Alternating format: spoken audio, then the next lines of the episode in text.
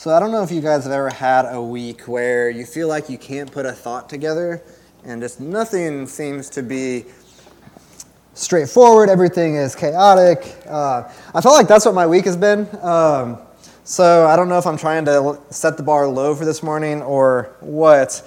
Um, but just kind of been all over the place. And hopefully all of this makes sense. And I'm just trusting that God's going to use very imperfect words um, to do um, amazing things.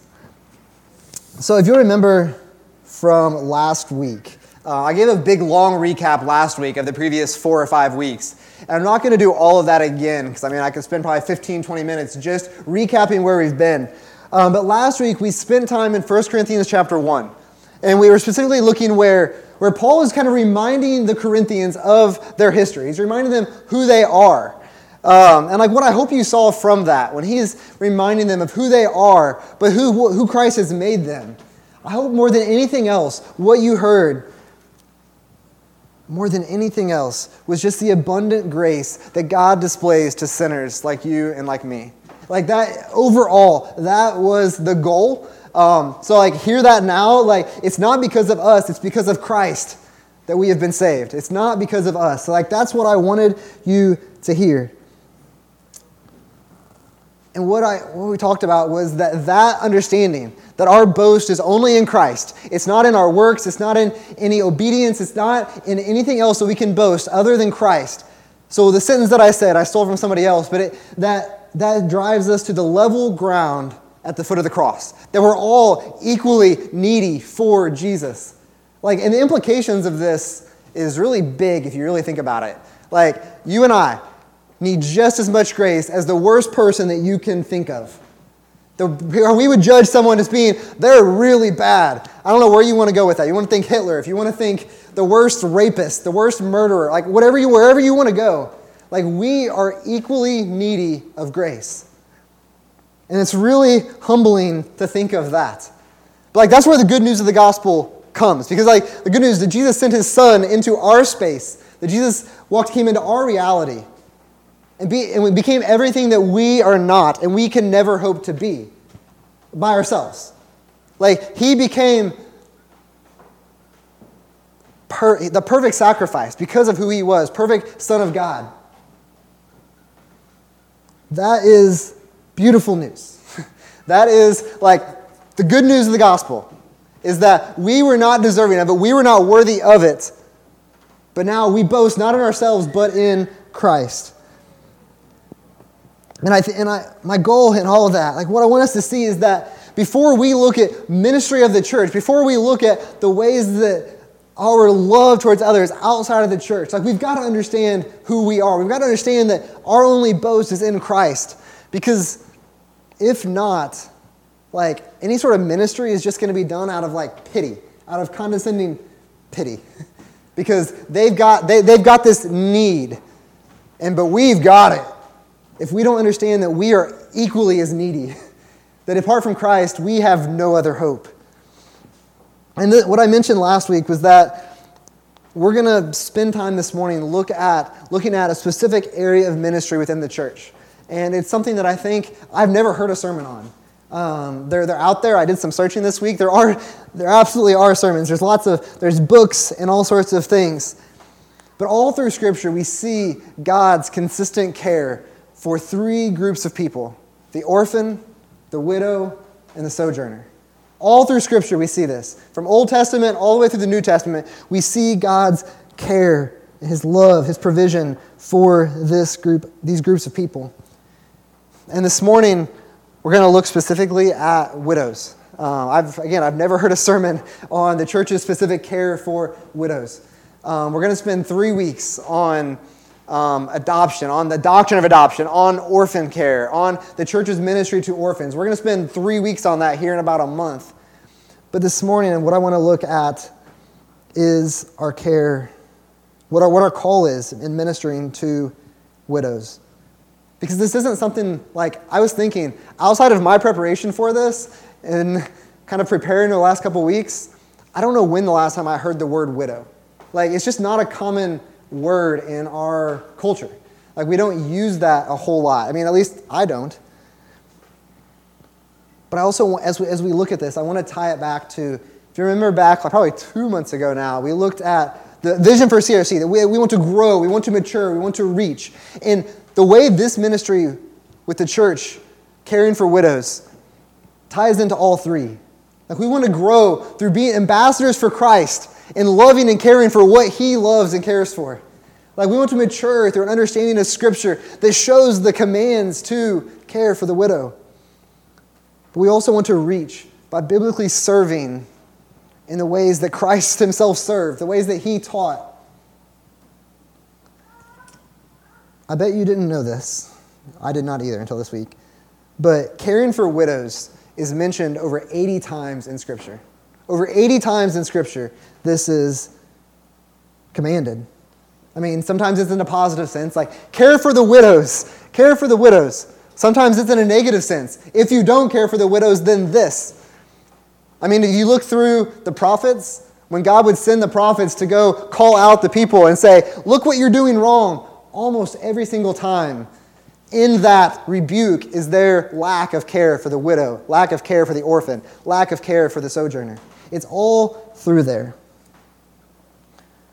But also, before we jump in further, I think it might be helpful to define. We say widow. Who are we talking about?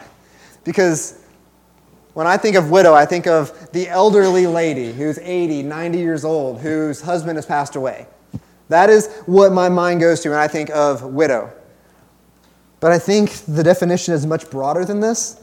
I think that the scriptural definition is much broader than this because I said this before. I'm no Greek scholar, I know very little. But looking into the Greek word used for widow, it means more than just an elderly lady whose husband has passed away. But what it is, is this it means someone, especially a woman who has been, what's the word? Bereft is the word it kept using. It's been like the provision and care that she would have had with a husband or a family has been robbed of her, has been robbed from her. Like, and it's not just limited to an older lady whose husband has passed away. I mean, this could be by any number of reasons. It could be a husband has passed away. It could be abandonment. It could be divorce. It could be any number of factors. But we live in a world that I think, with just the disintegration of the family unit in general, with fewer and fewer people even getting married in, like, in general. Like, I feel like this is going to only increase going forward. So go ahead and flip to Deuteronomy 10. That's where we're going to start. What I want to do is just for the next five minutes or so, just give a brief overview of, like, I want to just look at Scripture and say, what are the commands there specific to widows? I'm not going to even get close to touching on every single example. I told Andy, I think I set a record today. There's 71 slides in there, which is probably double that I've ever had. So bear with me. So I'm going to read Deuteronomy 10, 12 through 22. Give me a second. It'll be on the screen. All right. This is Moses speaking. He says, And now, Israel, what does the Lord your God require of you?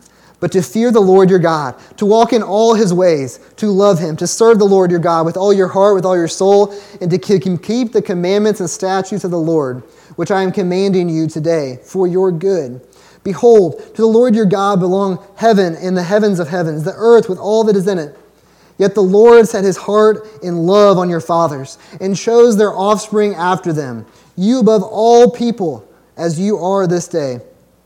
Circumcise, therefore, the foreskin of your heart, and be no longer stubborn. For the Lord your God is God of gods and Lord of lords, the great and the mighty, the awesome God, who is not partial and takes no bribe.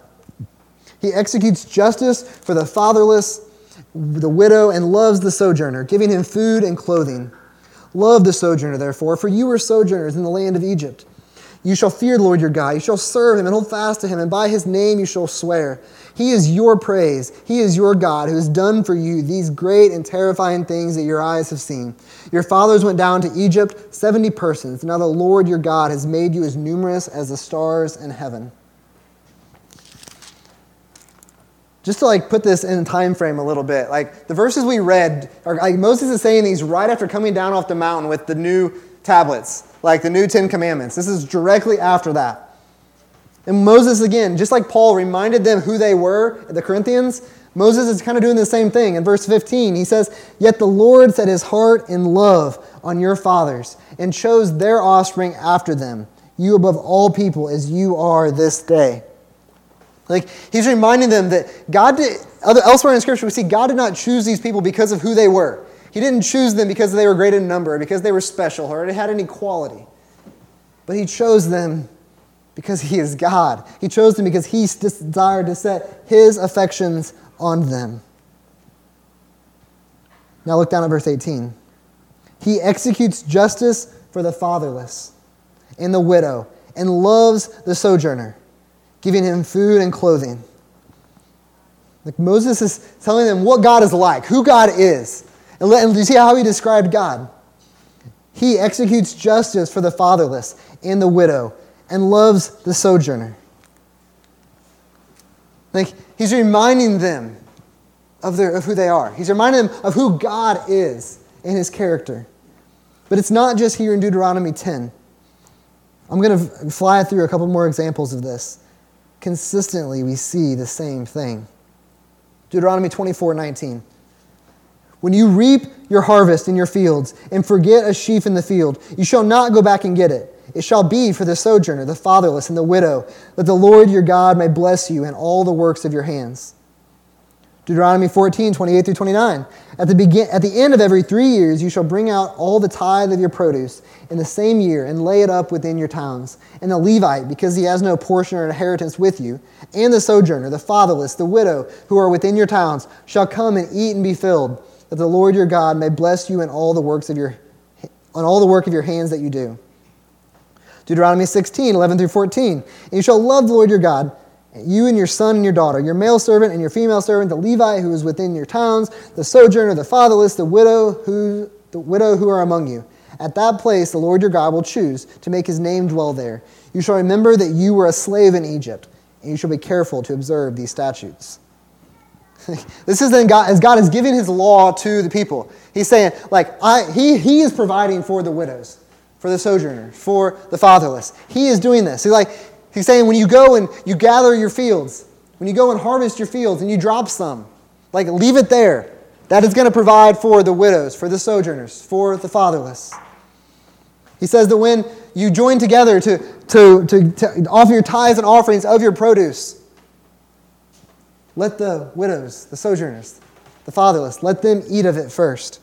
When you come to celebrate the festivals and all the feasts and everything, make sure you include the widows, the fatherless, the sojourner. Over and over and over again. Jeremiah 22 3.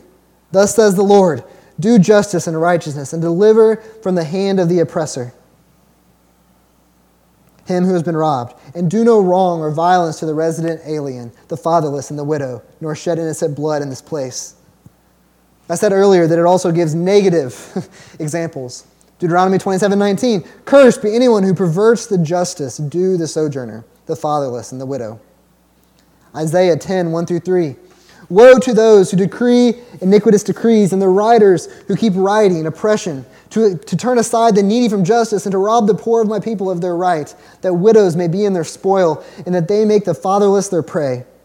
What will you do on the day of punishment and the ruin that comes from afar? To whom will you flee for help? and where will you leave your wrath?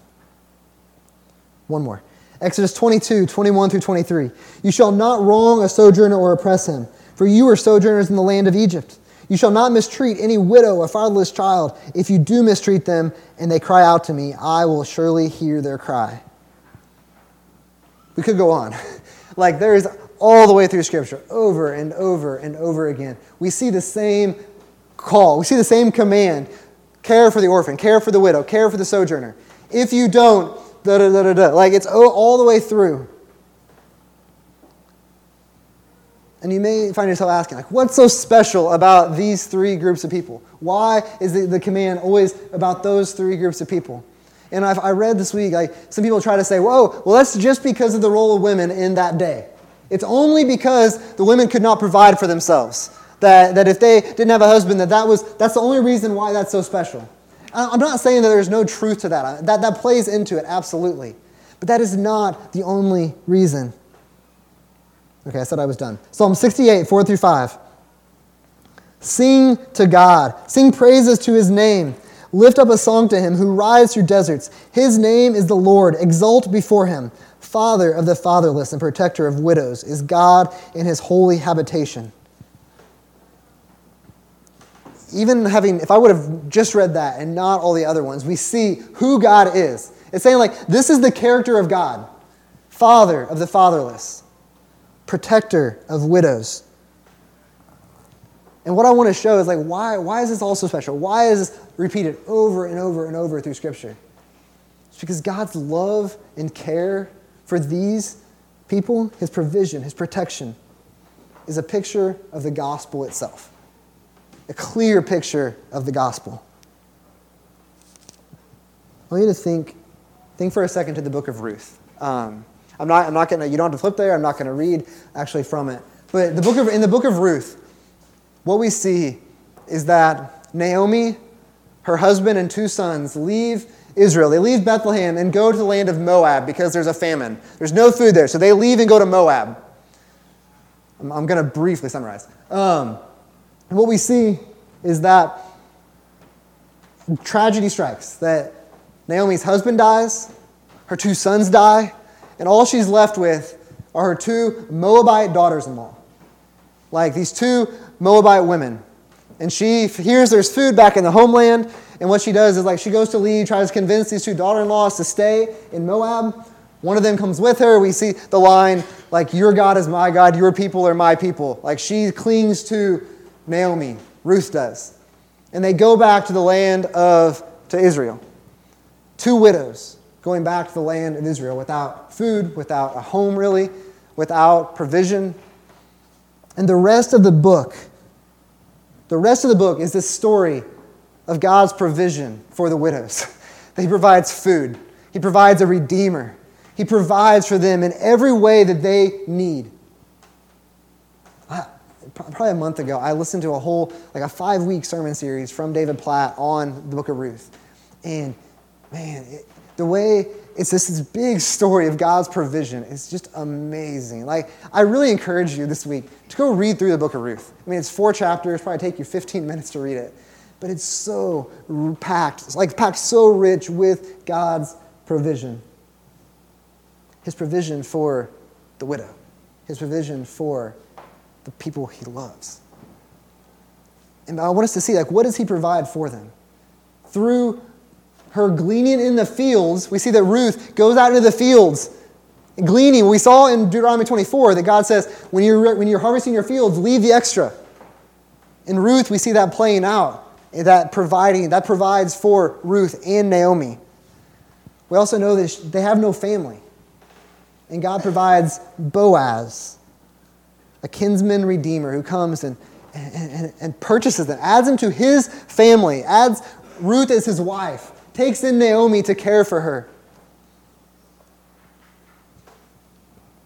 And I think it's easy to, easy to see this and, and see the physical provision and the provision of salvation is different, but they're so not. If you look at the book of Ruth, it, it's all tied together. It's all tied together. Because what is the message of hope that we have in Scripture? The, the gospel. What is the hope that we have?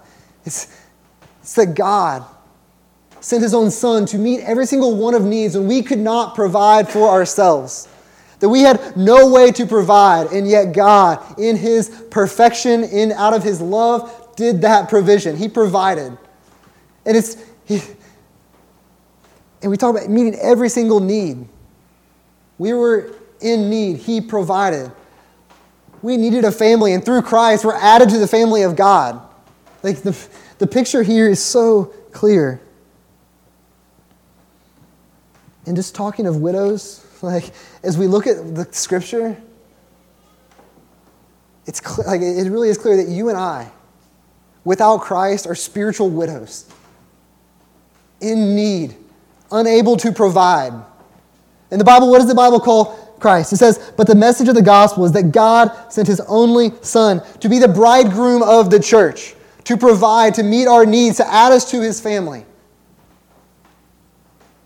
Without Christ, we don't have that. Like, so we see caring for the widow is so much more than just a good thing to do. It's so much more than only meeting a need. It's so much more than a social justice type of thing. But it's the proclamation of the gospel. So, what does this really mean? Like, what does this mean for us as a church, as a, as a, as a small church? A lot of people are gone today, by the way. Some are in California, some are in the Caribbean. It's kind of crazy. But um, we're all over the place today. But what does this mean for us as the church? Because I think it's really easy to say, oh, well, this obviously means that the widows among us that we should be caring for. Yes, yes, it does. But I found myself saying, like, but look at our church. Like, we don't, where the demographic is very different than what I pictured growing up, at least. In a church where the average age was, let's say, much higher than this church. And it's easier to put this in context in those lines, like in thinking of other churches. But what does this mean for us? Because we know there's a call for the care of widows. I mean, when we looked a couple weeks ago, we looked at the institution of deacons in the church. And like when that arose was because there was widows being neglected.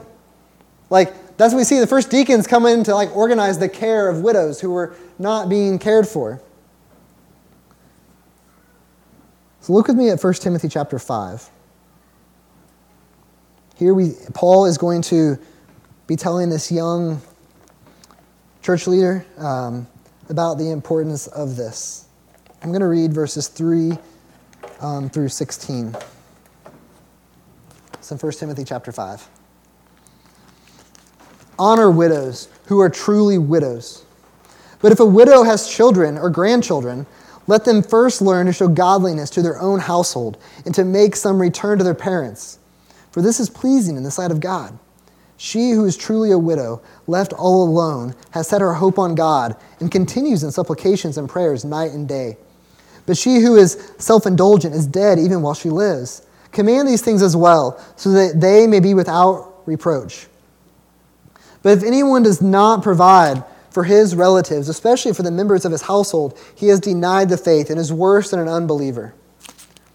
Let a woman be enrolled if she is not less than 60 years of age, having been the wife of one husband, and have a reputation for good works. If she has brought up children, has shown hospitality, has washed the feet of the saints, and has cared for the afflicted, and has devoted herself to every good work but refuse to enroll younger women, for when their passions draw them away from Christ, they desire to marry, and so incur condemnation for having abandoned their former faith. Besides that, they learn to be idlers, going from house to house, and not only idlers, but also gossips and busybodies, saying what they should not. So I would have younger women marry, bear children, and manage their households, and give the adversary no occasion for slander. But some have already strayed after Satan. If any believing woman has relatives who are widows, let them care for her let the church not be burdened, so that it may care for those who are truly widows. There's a lot in there. Um, we're not going to spend near as much time on this as we could. But what we see is that there's a call to obedience to care for the widows for both the individual and for the church. Like the very first one we see, verse 8 But if anyone does not provide for his relatives, especially for members of his household, he has denied the faith and is worse than an unbeliever. Like, there, like the, the call, the first call here is to be caring for the widows in your family first. And it goes on at the end of this, it's very specifically for the women to be caring for the widows in their families. Like, we should be doing this. It is right. Like, I think to neglect this is very much to our own demise. And what we see, what I've read a lot this week is that more and more people now, as their parents age, are not caring for them, are being too busy to care for elderly families, whether it's parents or aunts or uncles, whatever, wherever that falls in, that more and more people are not taking that responsibility because of their own careers or their own plans or their own children or whatever. But the call here is clear that the first call is to care for our families. But then going into verse 9, it says, Let a woman be enrolled if she's not less than 16. We see all the different qualifications for that. So, like, but it's talking about, like, there's something in the church as well. There's a church's responsibility here. And there's a lot of debate as to what they're being enrolled in. I mean, some people will say that's like a convent of like nuns that they're being enrolled in. There's all sorts, of, there's all sorts of beliefs and, and ideas on what that means. But as I keep coming back to it, we see in Acts 6, there's this daily distribution. There's, the widows are being cared for by the church. It's like when it says, let a woman be enrolled, I think it's to be provided for by the church. But it doesn't say enroll any widow. Let the church care for every single widow in this way. Must be older than 60. Hospitable, reputation for good works. There's, there's, there's qualifications for this. And we could get into a lot of nitty gritty details on like what this looks like, how this is to play out in the local church that I'm not going to get into this morning. But what, we, what I think that we've seen, and this, I'm not talking about necessarily our church, but just the, the global church, specifically the American church, is that the church has stepped, stepped back further and further from the care of widows, the elderly, the orphan, all of them, and let the government step in. And there's government programs, there's government assistance to care for the widows, to care for orphans, to care for different people. And some of them are really good and great, fabulous. But I think the church has stepped back and let the government step in. I think that is to the church's air. Like, the command is to the church to care for the widows, to care for the orphan, to care for the sojourner.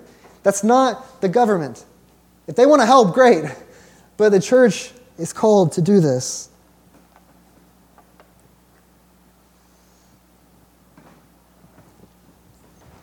Also, like, just the questions I was asking myself this week is like, okay, so there's the, that specific group of people within the widows within the church that are to be enrolled in this provision of the church. There's that, that that's there. But is, the, is there a command also to care for widows that are not a part of the church, the widows outside of the church? Yes. I think that what we see in Scripture, God's care for the widow, the sojourner, the orphan, is a both and. There's that, this First Timothy, we see the specific care for the widows within the church that meet those qualifications. But it doesn't mean that we don't also care for widows outside the church. Look at James 127.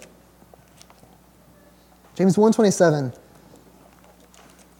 James tells us what real religion looks like. Religion has all sorts of negative connotations. I think that when we think religion, I remember hearing all growing up, it's not about a religion, it's a relationship. Yes, like our faith is individual. It's not just this rules and laws that we follow, but like a personal relationship with Christ. Yes, absolutely. But true religion, James says, religion that is pure and undefiled before God is this to visit orphans and widows in their affliction and to keep oneself unstained from the world. Real religion pure, undefiled, visiting the orphan, visiting the widow. And that word visit is not just a go say hi visit. It's like Galatians 6 bear one another's burdens, meet needs. That visit is more than just go say hi. But real religion is not a list of things, okay, we got to make sure we do all these things. It's not just going to church on Sundays, it's not doing this or that. When it says real religion, un- pure religion, undefiled, visiting the orphan, the widow. It's like what I see is that caring for the widow, caring for the orphan, is not, should not just be another thing that the church does, but it's actually at the heartbeat of what the church does. It's at the center. And it's easy to think, like, I was like, man, am I uplifting this too high? I don't think so. Listen to this quote. This is from Brian Croft. Um, he's referencing Psalm 68, which I read earlier, of saying like that God, in his holy habitation, is protector of widows, cares for the orphan. He says, It would seem reasonable to conclude that if widows are a concern of God in his holy habitation, then it would be a major failing on the part of the church of Christ. Not only her elders or her deacons, but every member of the church, of, of the body of Christ, if they shrugged their shoulders and went on quietly with their lives, ignoring the needs of widows. like, it should be at the heartbeat of who we are as a church. Like we're all, we say like, man, we want to become more like Jesus, that we want to be further and further sanctified and become more like him. Moments before Jesus breathed his last breath on the cross, we see his concern for the widow. This, is, this blew my mind. It's John 19, 25 through 27. It should be on the screen. This is moments before Jesus died. But standing the, by the cross of Jesus were his mother and his mother's sister, Mary, the wife of Clopas, and Mary Magdalene. When Jesus saw his mother and the disciple whom he loved standing nearby, he said to his mother, Woman, behold your son. Then he said to the disciple, Behold your mother. And from that hour, the disciple took her to his own home. You catch what just happened? Like moments before Christ dies on the cross, he says, Mother, I want you to be provided for.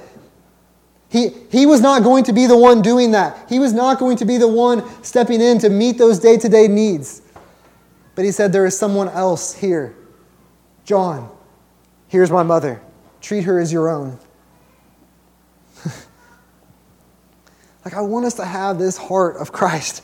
Like, I want our care, our love, our provision for other people to look like this. It's all over Scripture, it's all over the Old Testament law, the prophets, the Psalms. We see Jesus teach on it, we see Peter teach on it, we see James teach on it. It's not something we can sweep under the rug. And I, I, wish I could stand before you this morning and say, all right, so in the next two weeks, here's this full program and this ministry and all these things that we're going to roll out in the next two weeks. I, I, that's not what I'm going to say. But let me, let me be really candid for a moment. Um, we, Brenna and I were driving back from Cleveland this week, and I was just really struggling with all this as I had been starting to prepare. And it was like, Brenna, like, how are we supposed to do this? Like, what does this look like for our church? I feel like we're barely staying afloat as it is. How can we add something new? How can we add this? How can we do this? Like, I don't know what this looks like. Like, we don't have enough for this. Brenna looked at me and said, that's why your sermon last week was so important because we are not enough and we don't have to be enough, but Christ is enough. it was like a punch between the eyes. I was like, man, like God did not put us here because we are enough, because we have the most skill, because we have the most numbers, or we have the most enter whatever you want. Like, He didn't put us here because we knew we had the best kids ministry, or the best street ministry, or the best youth ministry, or the best widows ministry. Like, that's not why we are here. Like, we don't have to have this perfectly lined up and say, this is exactly what it's going to look like. We're going to do this the best. But what I do think we must have are eyes and hearts that long for Christ, that long to love what He loved. And that is the orphan, that is the widow, that is the sojourner. Like, if we're truly longing for what He loves, if we're truly loving as He loved, then our care for the widow is going to flow from that. And I want to have these conversations going forward. Like, what does this look like for us? How can we do this? I mean, I want to, I think CGs would be a great time to talk about this this week. But it's clear, like God's call for followers of Christ, for the church to love and care for the widow. I've said it 10,000 times. It's clear. What I'm going to do is I'm going to invite Nick to come up and play. Um, I'm going to do something a little bit different than normal. Um, I'm going to lead us in a couple different ways that I want to like invite us to pray. Um, and then we're going to pray together. We're going to do that a couple different times. Um, and then I'm going to close this at the end. But again, I don't claim to have all the details, all the answers. What I'm saying is, you see, we see the heart of God in Scripture. And I want us together to be seeking after God and say, what does this look like for me? What does this look like for you? What does this look like for our church? So as Nick begins to pray, what I first want to invite you just to pray silently to yourself. I just want to invite you to pray and praise God that He did not leave us alone and unprovided for and in need. Praise God that He did not leave us as spiritual widows, that we, He did not leave us bereft of provision and care, but that He sent Christ. I just want to invite you to spend a couple minutes just praising God for that.